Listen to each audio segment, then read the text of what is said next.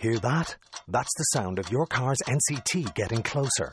But this year, why not rely on an Avantcard loan rather than luck? If it's time to upgrade your car to something newer, it's time you contacted Avantcard. Avantcard offers loans from €5,000 to €75,000, approval in principle in minutes, and personalised pricing made for you. Find out more at avantcard.ie. Lending criteria, terms and conditions apply. Avantcard DAC Tradings. Avantcard is regulated by the Central Bank of Ireland.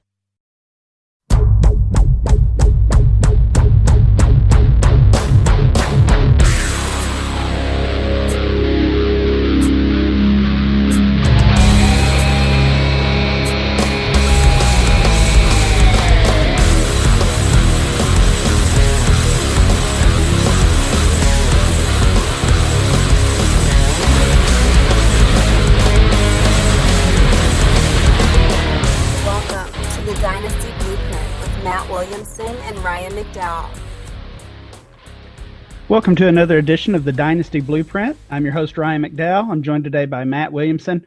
Matt, how's it going today? It's going well, man. I mean, just to fill everybody in and pull the curtain back a little bit, we haven't been pumping out podcasts like we plan on doing. You know, you were on vacation for a while. I was on vacation for a long while. A couple other things floating around, but hopefully we'll start to do these a little more regularly. We got, a couple weeks until the draft. We're going to line up some guests who are draft experts, you know, and at some point we're going to really, I would think, and you and I haven't talked about this, but I pretty much think from here on out, we really need to start talking about the prospects after today. And today's going to be kind of a unique show, and then maybe you can explain it to people.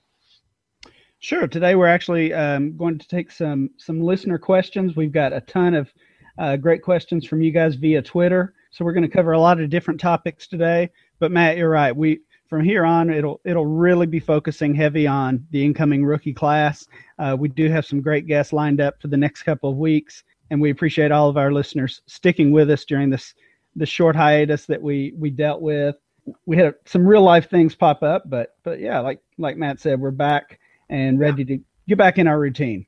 Yeah, absolutely. I'm pretty excited about it. And then when we're done here, I'm off to a real good dinner. Today's my 18th anniversary, so. Big news there. All right. Congratulations on that. Yeah. Well, we're going to jump into these listener questions.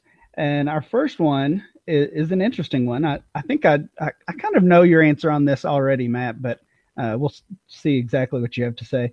Jonathan says, what are your thoughts on buying players with picks instead of risking high bust rates? Specifically in this year, I think the answer might be different for this year versus a typical year on this question.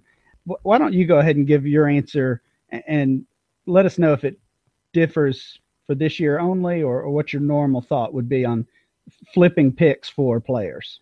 Well, before I answer it, I'm not exactly sure what he's asking. I mean, is he asking, you know, I want to go get whoever, X-player. I want Devontae Freeman. Is he saying, Are you worried about using picks to do that? Or is he saying, I'm not exactly sure what he's asking me. So the way I read the question is, you know, in any rookie pick, whether you're talking an early first round pick or third or fourth round flyer, you know, there's a bust right there with any rookie, just the unknown of, you know, what role will he play in the NFL and can those skills translate? Will he be able to, have the same success we saw from that player in college.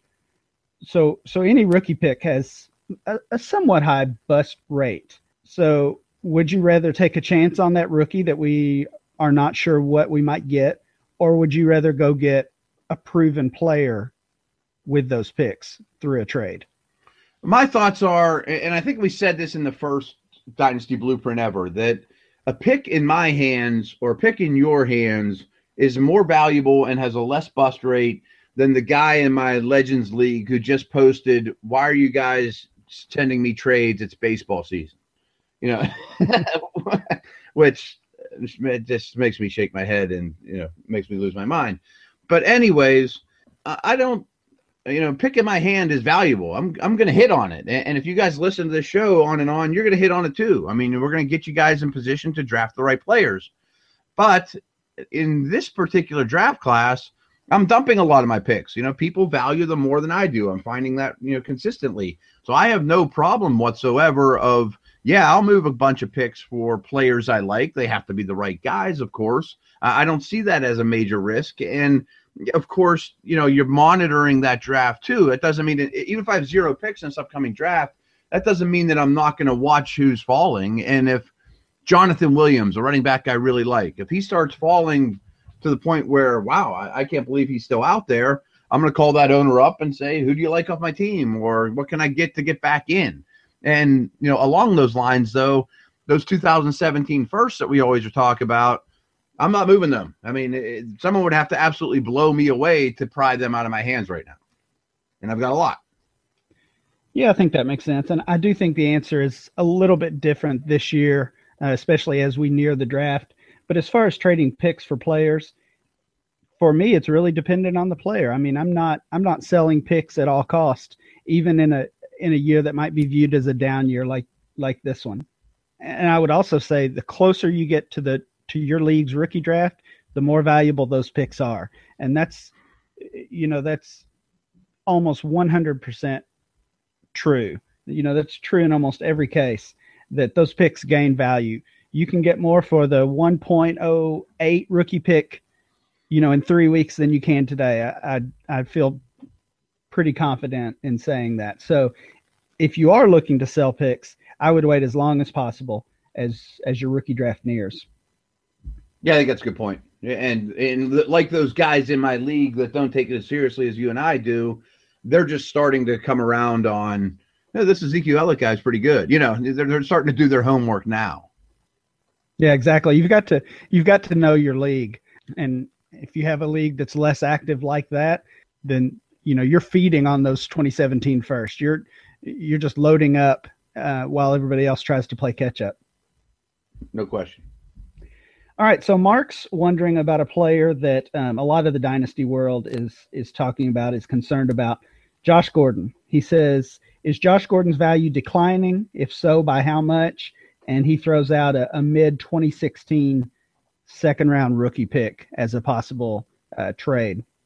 So over the past couple weeks, you know, I think we're all getting a little antsy when it comes to Josh Gordon and his reinstatement. We've seen a couple of reports saying that Roger Goodell has complete control of this situation, that there's no certain rule that says if Gordon does this, he gets to return to the league. It's totally up to the commissioner and his decision. And that's worrying people a little bit. It seems like, at least in the Twitter dynasty community, there's growing concern that Gordon is not going to get reinstated. Maybe the commissioner's trying to make a point with him. Maybe he simply doesn't want, you know, this quote unquote troublemaker in the league.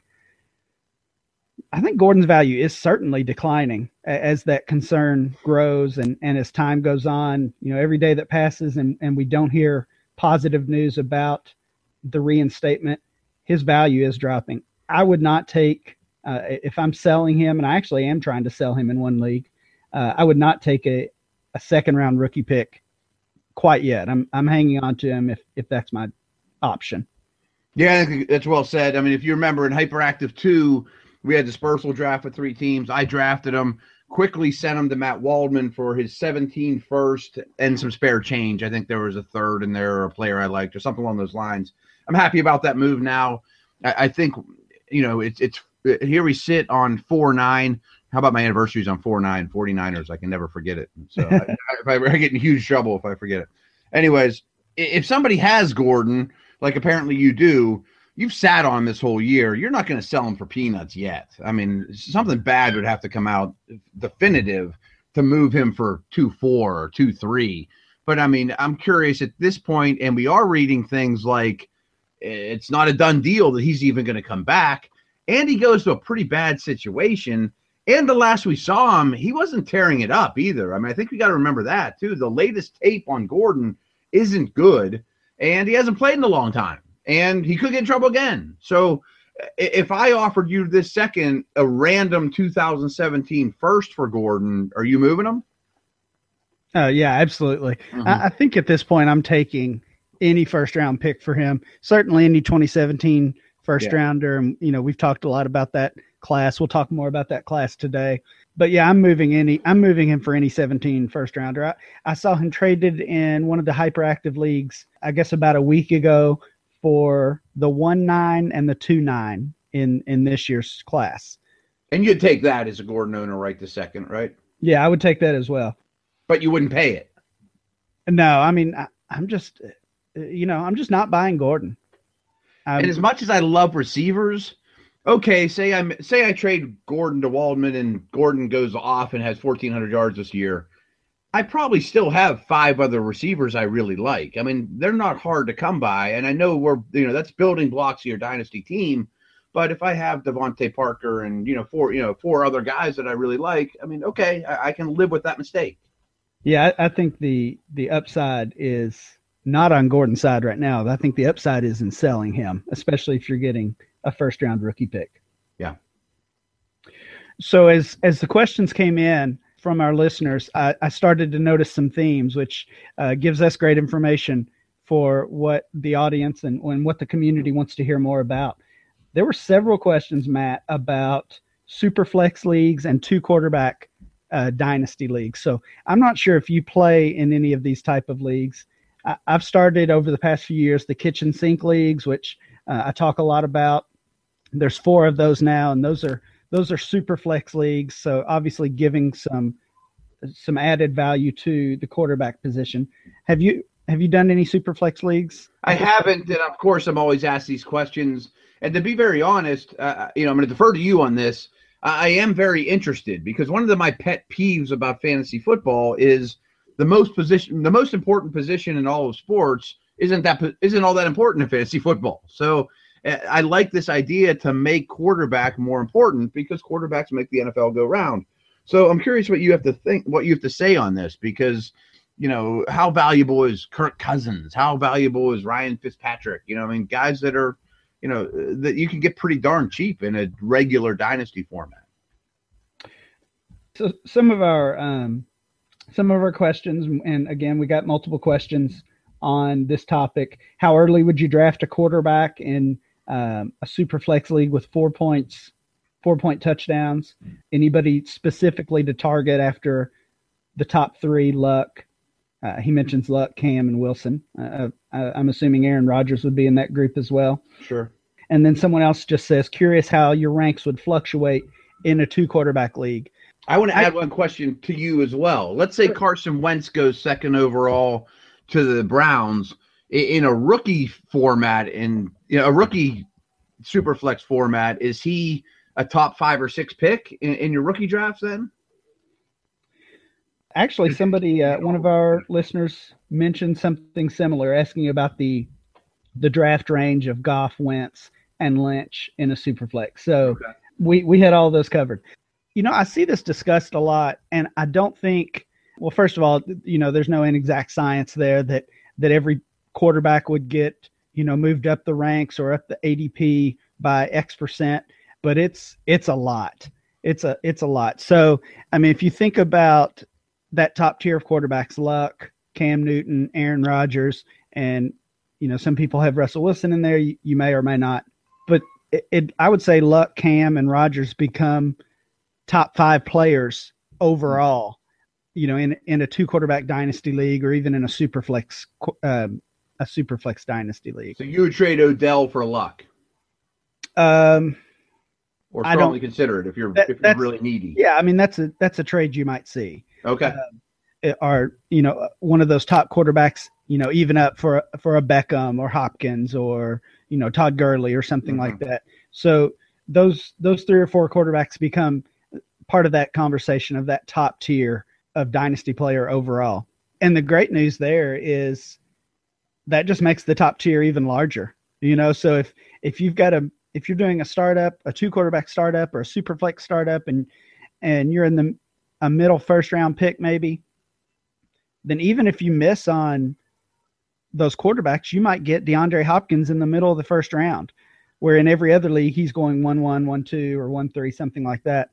And then you can come back in the second round and still get a great player, maybe even like Russell Wilson, for example.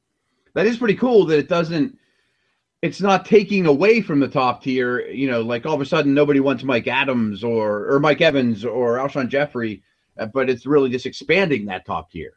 Exactly. It's expanding the top tier. It's expanding the second tier, right, with, you know, with guys like Roethlisberger and Mariota, Jameis Winston. I'm actually looking at the two quarterback rankings over at Dynasty League Football right now. So Andrew Luck is the number one overall player. We've got five different riders doing that, and he's the number one overall player. Cam Newton is second. Aaron Rodgers is fourth. And then you drop down, Russell Wilson is at 16th. So you see some, you know, you see the other position players start to creep in there and kind of maintain their value as compared to other leagues. And I would guess that, especially in a two-quarterback league as opposed to a super flex league, where if you're one of those guys that's holding four NFL starters by chance or three really good ones, somebody in your league is starting Fitzpatrick, you know, somebody bad. You know, I would think once in a while you can really get a guy in a bind where he's going to pay through the nose for a starting quarterback. Yeah, I think so. And it seems like, and maybe this is just my perception, but it seems like there's a lot more trades in the kitchen sink leagues. And again, that's just my experience. Those are the super flex leagues I play in, but it seems like there's a lot more trades in those leagues than in some of my other leagues. And I think that's why, because that quarterback position has added value to it inherently through the scoring system. And I would also think that you actually have to pay a little more attention to bye weeks with quarterbacks, or, you know, if I got a quarterback on a bye and I got another one that got hurt, all of a sudden in week six, I'm in a bind. I got nobody to start. Oh, yeah. I mean, you're definitely looking ahead. You'll see plenty of backup quarterbacks rostered, whether they're, you know, Mike Glennon and. Yeah, exactly. Yeah, right. Young guys who, you know, maybe haven't even taken a snap yet. Or the, you know, I've seen like Matt Hasselbeck was rostered in some of the kitchen sink leagues the past couple of years. And, you know, that paid off somewhat as he got some playing time. So I would think handcuffs are even more important. I mean, if you have Luck last year, it's pretty nice to have Hasselbeck. I mean, at least you can start somebody. Yeah. I mean, you haven't, you know, Hasselbeck didn't have a big statistical year at all, but having somebody to fill that spot. And if he's getting 10 to 12 points a week, you know, that's helping you out some, at least. You mentioned the rookies, Goff, Wentz, and Lynch. Again, they're just making that top tier even deeper. I'm not sure if Lynch is in there yet. I think he's a little more team dependent. You know, we'll see where he ends up going in the NFL draft. But I think Goff and Wentz make that top tier, you know, 6 deep instead of 4 deep, depending on how you're viewing the rookies right now. I mean, personally, I would still take Elliott. I would still take Treadwell over those guys. But once you get to 1-3, then, yeah, I'm looking at a quarterback, especially if they're landing in a decent spot. I guess a better question to educate me and our listeners that don't know, how about last year's rookie class after Winston goes 1, Mariota goes 2 to the Titans and Bucks? All of a sudden, I mean, they have defined roles at that point. You pretty much know they're going to start from day one. I would think they would be massive dynasty assets in a rookie draft, although that class was better for receivers and running backs. Yeah, I mean, same thing. They cracked that top tier for sure. And, I mean, you would see them at times being taken over Gurley and over Cooper. Wow. Okay. Over White and – Right. And, you know, again, they were in the top tier. So sometimes you would see Winston going first overall. Sometimes he would fall to third or fourth, you know, just based on owner preferences. So here's an interesting question. I had to think a long time on this one. I'm not sure I still have a good answer. What two things would you tell your past self when you were starting to play Dynasty? So other than go buy Odell Beckham as cheap as you can, what are some lessons you've learned, some things you wish you knew as soon as you were starting to play? One of them for sure is I hadn't really listened to anyone's advice when I started playing Dynasty, and I figured, hey, I'm an ESPN analyst. I know what I'm doing. I'll be smarter than everybody. And I thought that young running backs made the world go round, but they don't stay young long enough. You know what I mean? Like, I thought a first or second year guy was gold, and I would start this guy for the next 8 years, and he'd be Adrian Peterson, and I would dominate this league forever. Well, they don't they don't last, you know, and therefore I found myself weak at receiver. And since then I've changed my tune. And as everyone knows, I build on the Devontae Parkers of the world as opposed to the Jais from Miami. Yeah, I would say one of mine would be similar to that. Just I've talked about it on here before that when I started playing Dynasty, it was all about the running back position for everybody. You would do a startup draft and 11 out of the first 12 picks were running backs. And you know, in the first round, for example, and I would probably take 4 running backs in the first 4 rounds before I would even look at other positions. So I guess knowing how that would change so quickly would have been some helpful information. Build around those wide receivers and maybe get ahead of the curve there. I don't know. That's a tough question though. I'm sure there's some lessons I've learned on trading and trade strategy that, you know, that would have been helpful over the years. I really like to do what I call consolidation deals, you know, trading 2 and 3 players for one. That roster spot's important. Yeah, you gain those roster spots, you're upgrading your starting lineup. You know, that's kind of an obvious thing, but something that took me a little while to figure out could really work. There's probably a lot of things, clearly a lot of things that I've learned the hard way over the years, but none are really coming to mind right now. That's a great question. One mistake I made, the first Dynasty League I ever joined, I took over a bad team and I started to build it up and thought I was close to being a contender. And the mistake I made 2 or 3 times in that league was I'm 1 player away. I'm going to give up 5 picks or something to go get this one guy who I think is going to have a monster year and he's young. Well, one of them was Cordarrelle Patterson. One of them was Monte Ball, and one was Antonio Brown. So that's kind of the lesson is if you go all in on a guy, you can't miss. Yeah, those are lessons learned the hard way for sure. Would you advise, you know, not to go all in that situation, or is that more of a player evaluation that backfired on you? I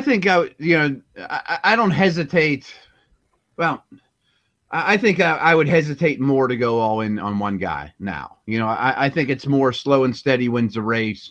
I'm going to keep adding pieces, and those pieces are going to turn into gems as opposed to I'm going to land a whale and give a lot up for them. Okay. All right. That makes sense. So here's back to the rookie draft talk. Here's another question. This guy has the 1.01 pick. He wants interested in what's the price tag of that? Should he be shopping the pick, or should he just keep the pick? And if so, is that Ezekiel Elliott? I'll let you start on this one, Matt. We agree it's Elliott, right? No matter what, I think at this point. Well, I at least do. Yeah, I think so. I've been, I don't know. I've been really hesitant to go away from Laquon Treadwell at 1.01. You know, he's been my number 1 Devy player for 2 years now. You know, he had the leg injury. He kind of got off to a slow start his junior year, possibly because of that. You know, the offseason has not been kind to him. He didn't run that fast. He didn't do much at the combine. While Elliott has been wowing everybody and has, you know, bypassed him as the consensus 1.01. So I don't have the 1.01 pick in any league. I'm not doing any startup drafts this year. You know, I don't really have that choice to make. And maybe that makes it easy for me to say that I still like Treadwell a lot. I do think Elliott is the pick because that's what 90% of the community thinks. And what I mean by that is if I still like Treadwell, or if I think it's even close, then I'm trying to move down from 1.1 to 1.2, pick up a little extra, and I'm happy either way. I hear you. So as the gap in value or perceived value widens between Elliott and Treadwell, the demand for your 1.1 is only going to increase. So, you know, 3 months ago, you land the 1.1, the fantasy season's over, and you know maybe that pick is not that. Not as valuable as you would like it to be because the guy with 1.02 is happy to have either one. So that's still my opinion. I'm happy to have Elliott or Treadwell. They're still very close for me. And if I have the 1-1, I'm trying to move down and gain some additional value. And I'm happy having either one of those guys. So that's kind of a long-worded way to say, yes, I would be shopping the pick. I would try to move down to 1.02, but you know, if you just want to move straight out of that, I think, you know, Elliott's being drafted as the 20th overall player in our ADP mock drafts. So he's already got some big time standalone value. You can flip him, you know, you can probably flip that for like a Brandon Cooks. You can flip that for, you know, maybe even Alshon Jeffrey. I mean, you can get a big time player for that 1.01 pick. Yeah. Here's my situation. And you may remember, I mean, a couple episodes ago, I made that Mike Evans trade, and I got 1.1 in as part of the deal. Well, that was in Hyperactive 4, which, you know, you brought me in, 2 or 3 years ago, and as an expansion team, I've been a very bad team, and that might be the best team building I've ever done. That team's loaded right now, and I'm knocking on the door about ready to be a contender. Losing Evans doesn't hurt my receiving core. That tells you enough about what I got over there. And last year, I earned the 1.01 as the worst team in the league, and I took Gurley. So I could take Elliott and Gurley in back-to-back years and be pretty loaded everywhere else. That's pretty enticing. But what the way I've handled that over there is I haven't made any offers offering 1-1, but I put 1-1 on the trade block, so you know, and just kind of dangled it out there. No one's bit. I've been wanting to see if somebody else will set the market. And I think that is one of the cases where I bet somebody does in the next couple of weeks. As we get closer to the draft, somebody will say, boy, I really want 1-1. Who's got him? Williamson's got him. I'm going to go give him a call, see what he has to say. And I'll certainly listen. You know, again, I mean, I don't want my best assets to be at the running back position, although having Elliott and Gurley wouldn't be so terrible. So I'm all ears. And lastly, we haven't been pumping out Dynasty Blueprints lately, but in the meantime, I've done a lot more draft homework, and I think you're on board with this just from what you said, too. To me, it's not even close that Treadwell's the number one receiver. I mean, to me, I'm a big Treadwell fan. I like him a lot more now than I did then, and he's clearly the only one else I would consider at 1-1. I would agree with that as well, but I'm not sure if that's what we're seeing from the Dynasty community, and I think Agreed. It's important. Yeah. I think it's important to be plugged in. You know, you've got to know your evaluation of players, but then you've got to know everybody else's too. And whether that's, you know, the Twitter community or if that's specific to your league, that information can help you. So I think what we're seeing over the past month or so is the 1-1 is gaining value. You know, it's locked in that it's Elliott, and everything's looking great for him. You know, there's Dallas Cowboy talk, you know, and if he were to go 4 overall to Dallas, and, you know, Alfred Morris is not a concern there at all. He's a nice running back if you have him on your roster, but if Elliott goes there, you know, it's full steam ahead that he's the 1-1. I think the 1-3 and 1-4 are both gaining value. I think that's pretty much viewed as Josh Doctson probably at 3 and Corey Coleman at 4. I think both of those picks are gaining value. So if you have those picks, they're closer in value to the 2 than they were, you know, than they have been any time in the past few weeks or months. I think the 2 is just kind of, you know, floating out there that, yeah, it's probably Treadwell, but, you know, in some leagues you're going to have somebody who's buying into the Treadwell hate that he ran too slow and he can't separate, and, you know, he's just a possession guy, and somebody's going to take Dotson, somebody's going to take Coleman, and you might get Treadwell at 3 or 4. Yeah, that's crazy talk to me. And the one thing I really liked you said, too, was I think the majority of Dynasty players right now think there's a large gap from 1-1 to 1-2, from Elliott to probably Treadwell. And if you own 1-1, that might be what you capitalize on, because I don't think you and I believe that. I mean, like you said, I would take Elliott over Treadwell, but Treadwell's pretty good. I mean, he could end up with the Giants. He could end up with the Rams. You know, there's a lot of spots for him to land. And then I guess the last thing to throw at you is, what about Derrick Henry? I mean, to me, he could be the one that messes up that 1-2 through 1-4. What if he ends up with Dallas in round 2? Yeah, he could. I mean, he could throw things off. I still don't want him. Right. He could throw things off. Leonte Carew's another guy gaining value. He could you know, he could crash that top four as well. Henry, I think, has a harder path to that top four. First of all, he's just a running back, and, you know, in general, people don't want to build around running backs in their dynasty leagues, even with an early rookie pick.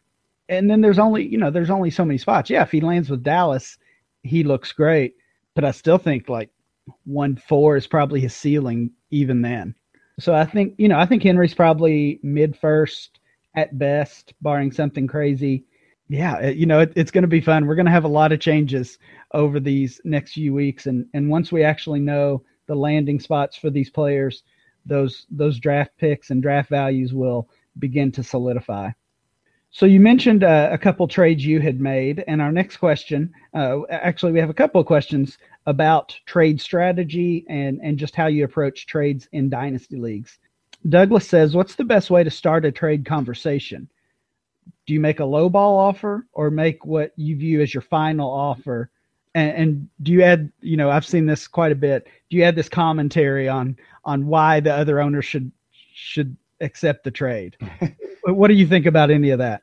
No commentary. Nobody wants to tell. No owner out there wants to hear your opinions. Even if you are an expert and you've got a whole bunch of Twitter followers and they don't want to hear, I just made you this great offer and I'm doing you a favor. This is why you should accept. No. Just send the offer and, you know, I mean, to me, that's that, and go from there.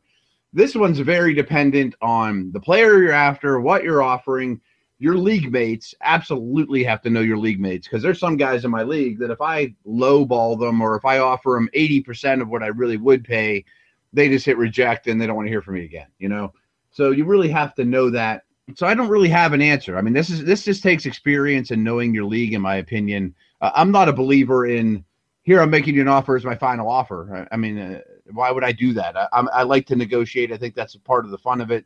Some people are like, you know, they're not into that. Why would you send me this? If, you know, well, send me a counter. I mean, I'm not expecting you to hit, you know, accept the second I send you something.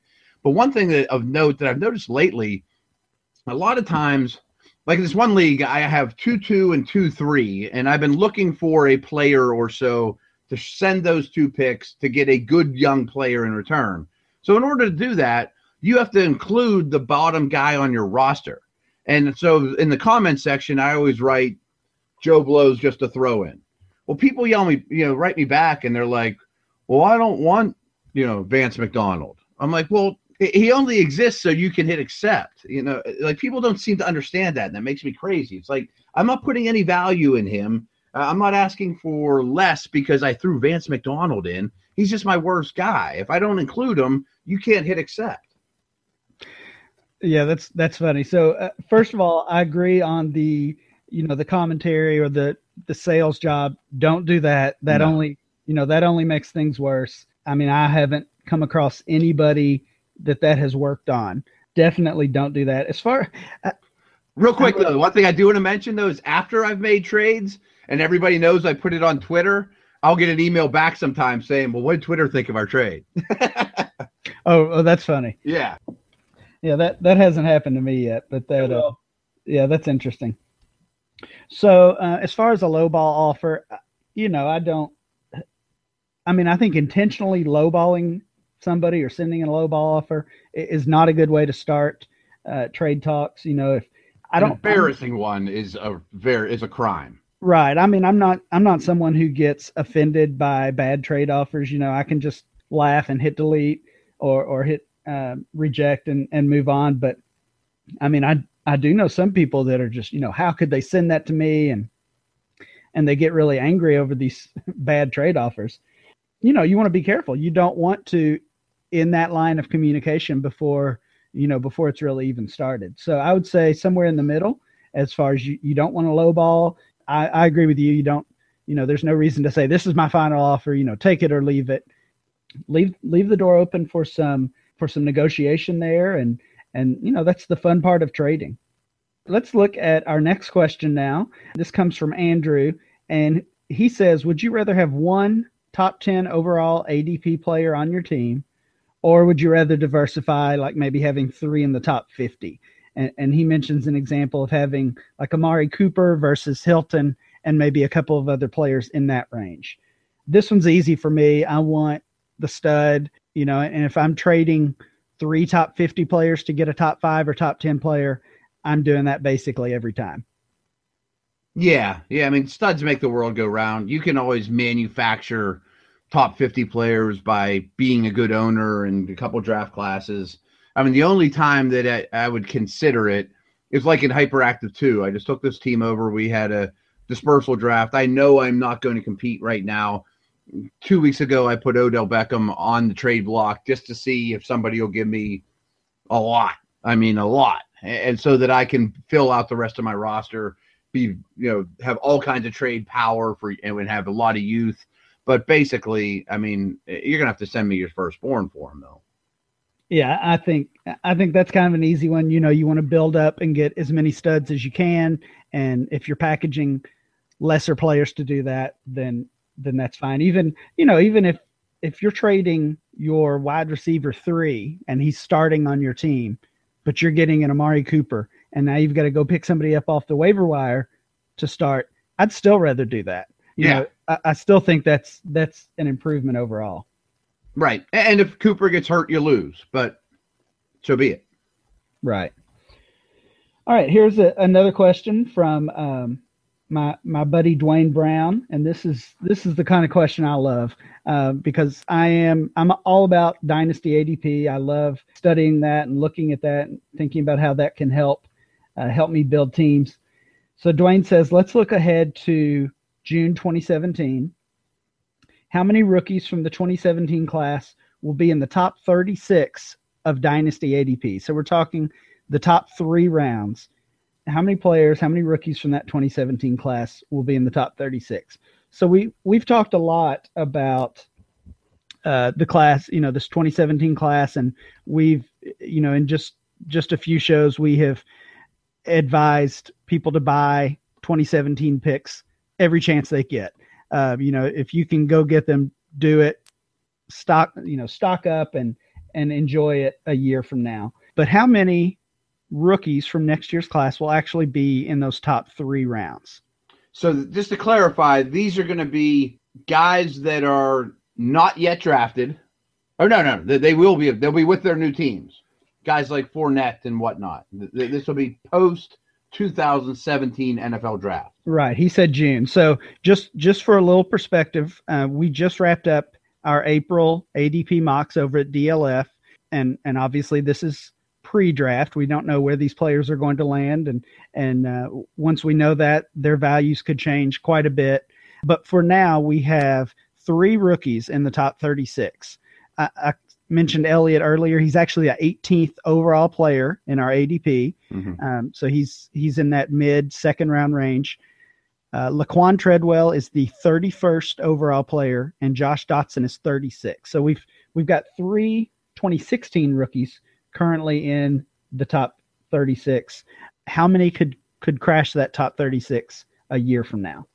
You probably know this better than I do, even though I've been accumulating 17 picks like crazy. You know the Devies and the youngsters, you know, the guys still in college much better than I do. So, but I bet I could come up with 36 dynasty assets that I would take ahead of Doctson. I mean, to me, of this class, I know Elliott would be in my top 36. I bet Treadwell would be borderline, and I can be almost positive that that's it for me. That would be, you know, in my top 36 currently.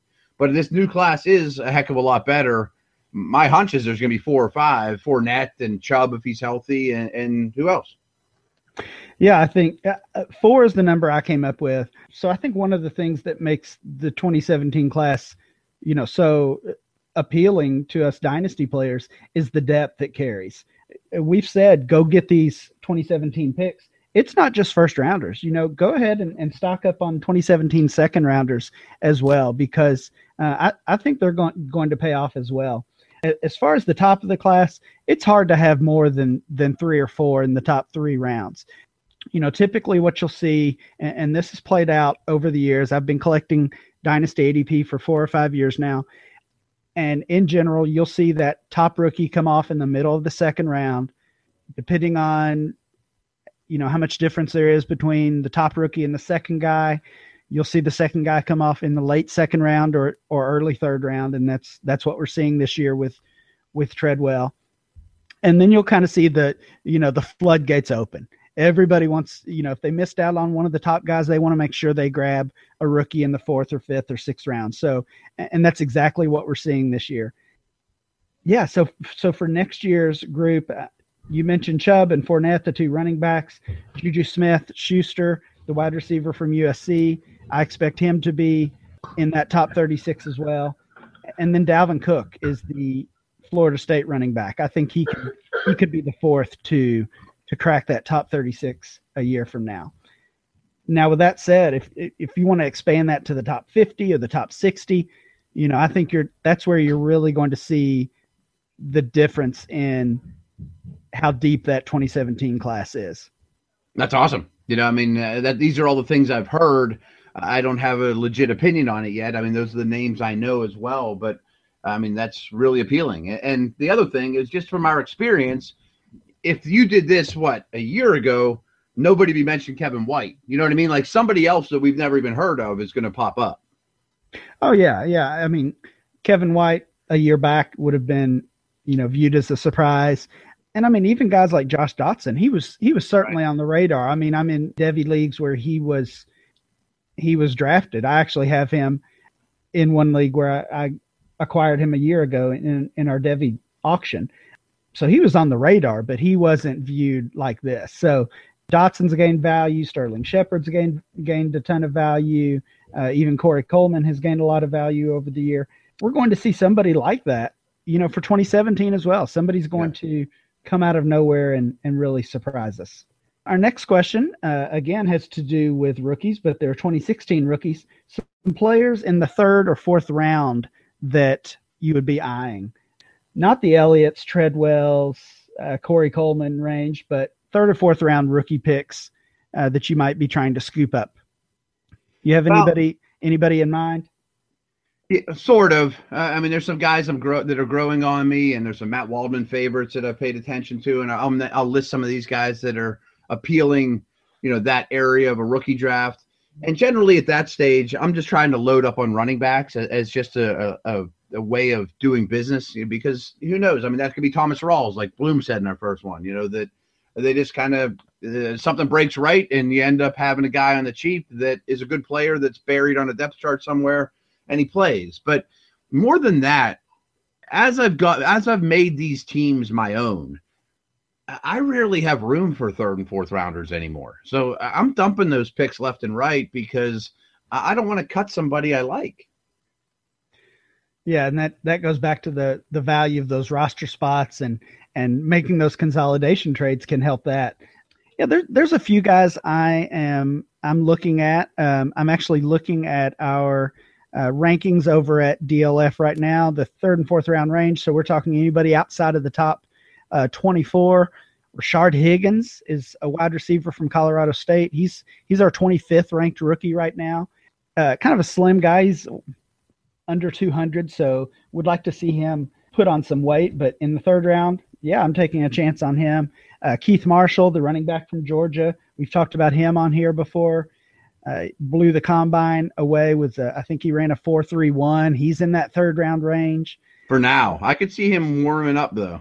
Yeah, yeah. A couple wide receivers, Sharon Peak, Clemson kid. I've just become addicted to Clemson wide receivers. So anything they put out, I'm interested. He's a guy that seems to be gaining some value, and that's really where you're going to be able to grab one of the quarterbacks. Even Wentz or Goff could fall to the third round range of rookie picks. The one name I wanted to mention, and I've talked about him a little bit before, and Waldman's the one that made me realize about the guy when I started reading this rookie scouting portfolio. But Peyton Barber from Auburn, and I went back and watched his tape after. I think he can be a real fantasy force for you, that if he goes in the sixth or seventh round of the NFL draft, or maybe even undrafted, who knows, or, ends up in a – I don't care even where he ends up, but I think he's got a chance to be a pretty quality back. Yeah, even with some Matt Waldman love, he's still pretty off the radar. Yeah. Didn't do much at Auburn until last year and had a pretty good season. Matt obviously saw some things he likes, and when it comes to that, I'll I'll defer to him for the most part. Barber is a guy who's kind of gaining some traction, and if he's there in the third round, definitely. And I do agree with you with drafting running backs in the second and third round. You know, if I'm doing a startup, I'm ignoring running backs. We'll actually talk about that in just a moment. Oh, yeah. For the most part, I'm ignoring running backs. I'm building around wide receivers and getting a young stud quarterback. And so, yeah, when it comes to that rookie draft, that's where I'm going to acquire running backs, and I'm taking a shot on those guys in the rookie draft. And if you cut them, who cares? You know what I mean? Like, if it ends up being roster fodder for you a couple months from now, it's not the end of the world. Yeah, exactly.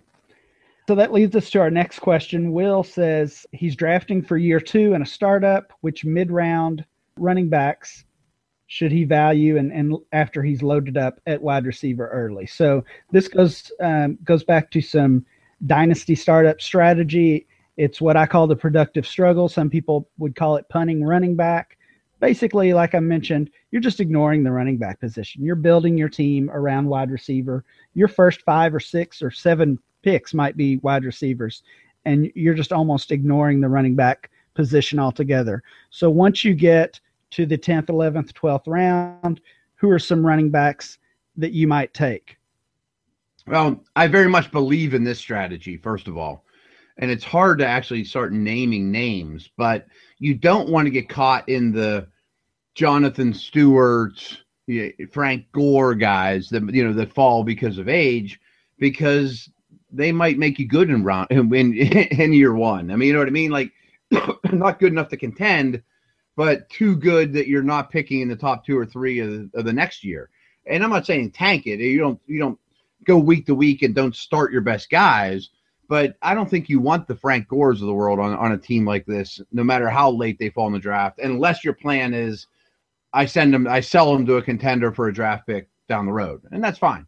I guess more like the McKinnons of the world, guys that are stuck in a tough situation that could change teams.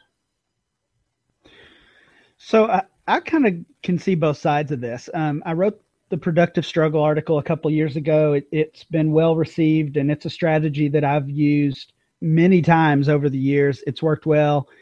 Basically, I stink it up in year one, but I've got a ton of good wide receivers. I end up with a 101 or 102 rookie pick. I can add another, potential stud to my team, and now I'm ready to compete. So that's kind of the 10-cent version of the strategy, and it's worked really well. Now, with that said, as more and more people start to build around wide receivers and ignore running backs, guys like Frank Gore and Jonathan Stewart are falling to 10th, 12th, 15th round. So if you can go ahead and grab those guys, you've already got your young wide receivers. The only difference is you probably are going to win some games, maybe even make a playoff spot or compete for a championship. Do you do that rather than get that early rookie pick? So like I said, I can see the benefits of both sides here. Will mentioned he's strictly playing for year two. So if that's the case, I agree with you. Jerick McKinnon is a good target. Theo Riddick I like. Yeah. Charles Sims, Sharkandrick West. You've mentioned in the past that maybe this is Jamal Charles' last season in Kansas City. So West would be a guy I would target. Pretty much I would say any young running back that might hit. Tevin Coleman we've talked about on here before. Any young running back that could hit and gain some value. And if he doesn't hit, no big deal. You're still going to struggle. You're still going to get an early round rookie pick or an early rookie pick, and you'll be ready to compete in year two. And one thing to do along those lines too is be proactive and look at who are the running backs that are going to be free agents after this year, and either go get that guy if he's coming off his first contract, doesn't have a lot of tread off of his tires yet, or get the backup who's going to fill in for the Forte from a year ago. You know what I mean? The guy that's going to go somewhere else that somebody's going to fill those shoes. Yeah, exactly. Again, that's a strategy that can work and has worked really well over the years.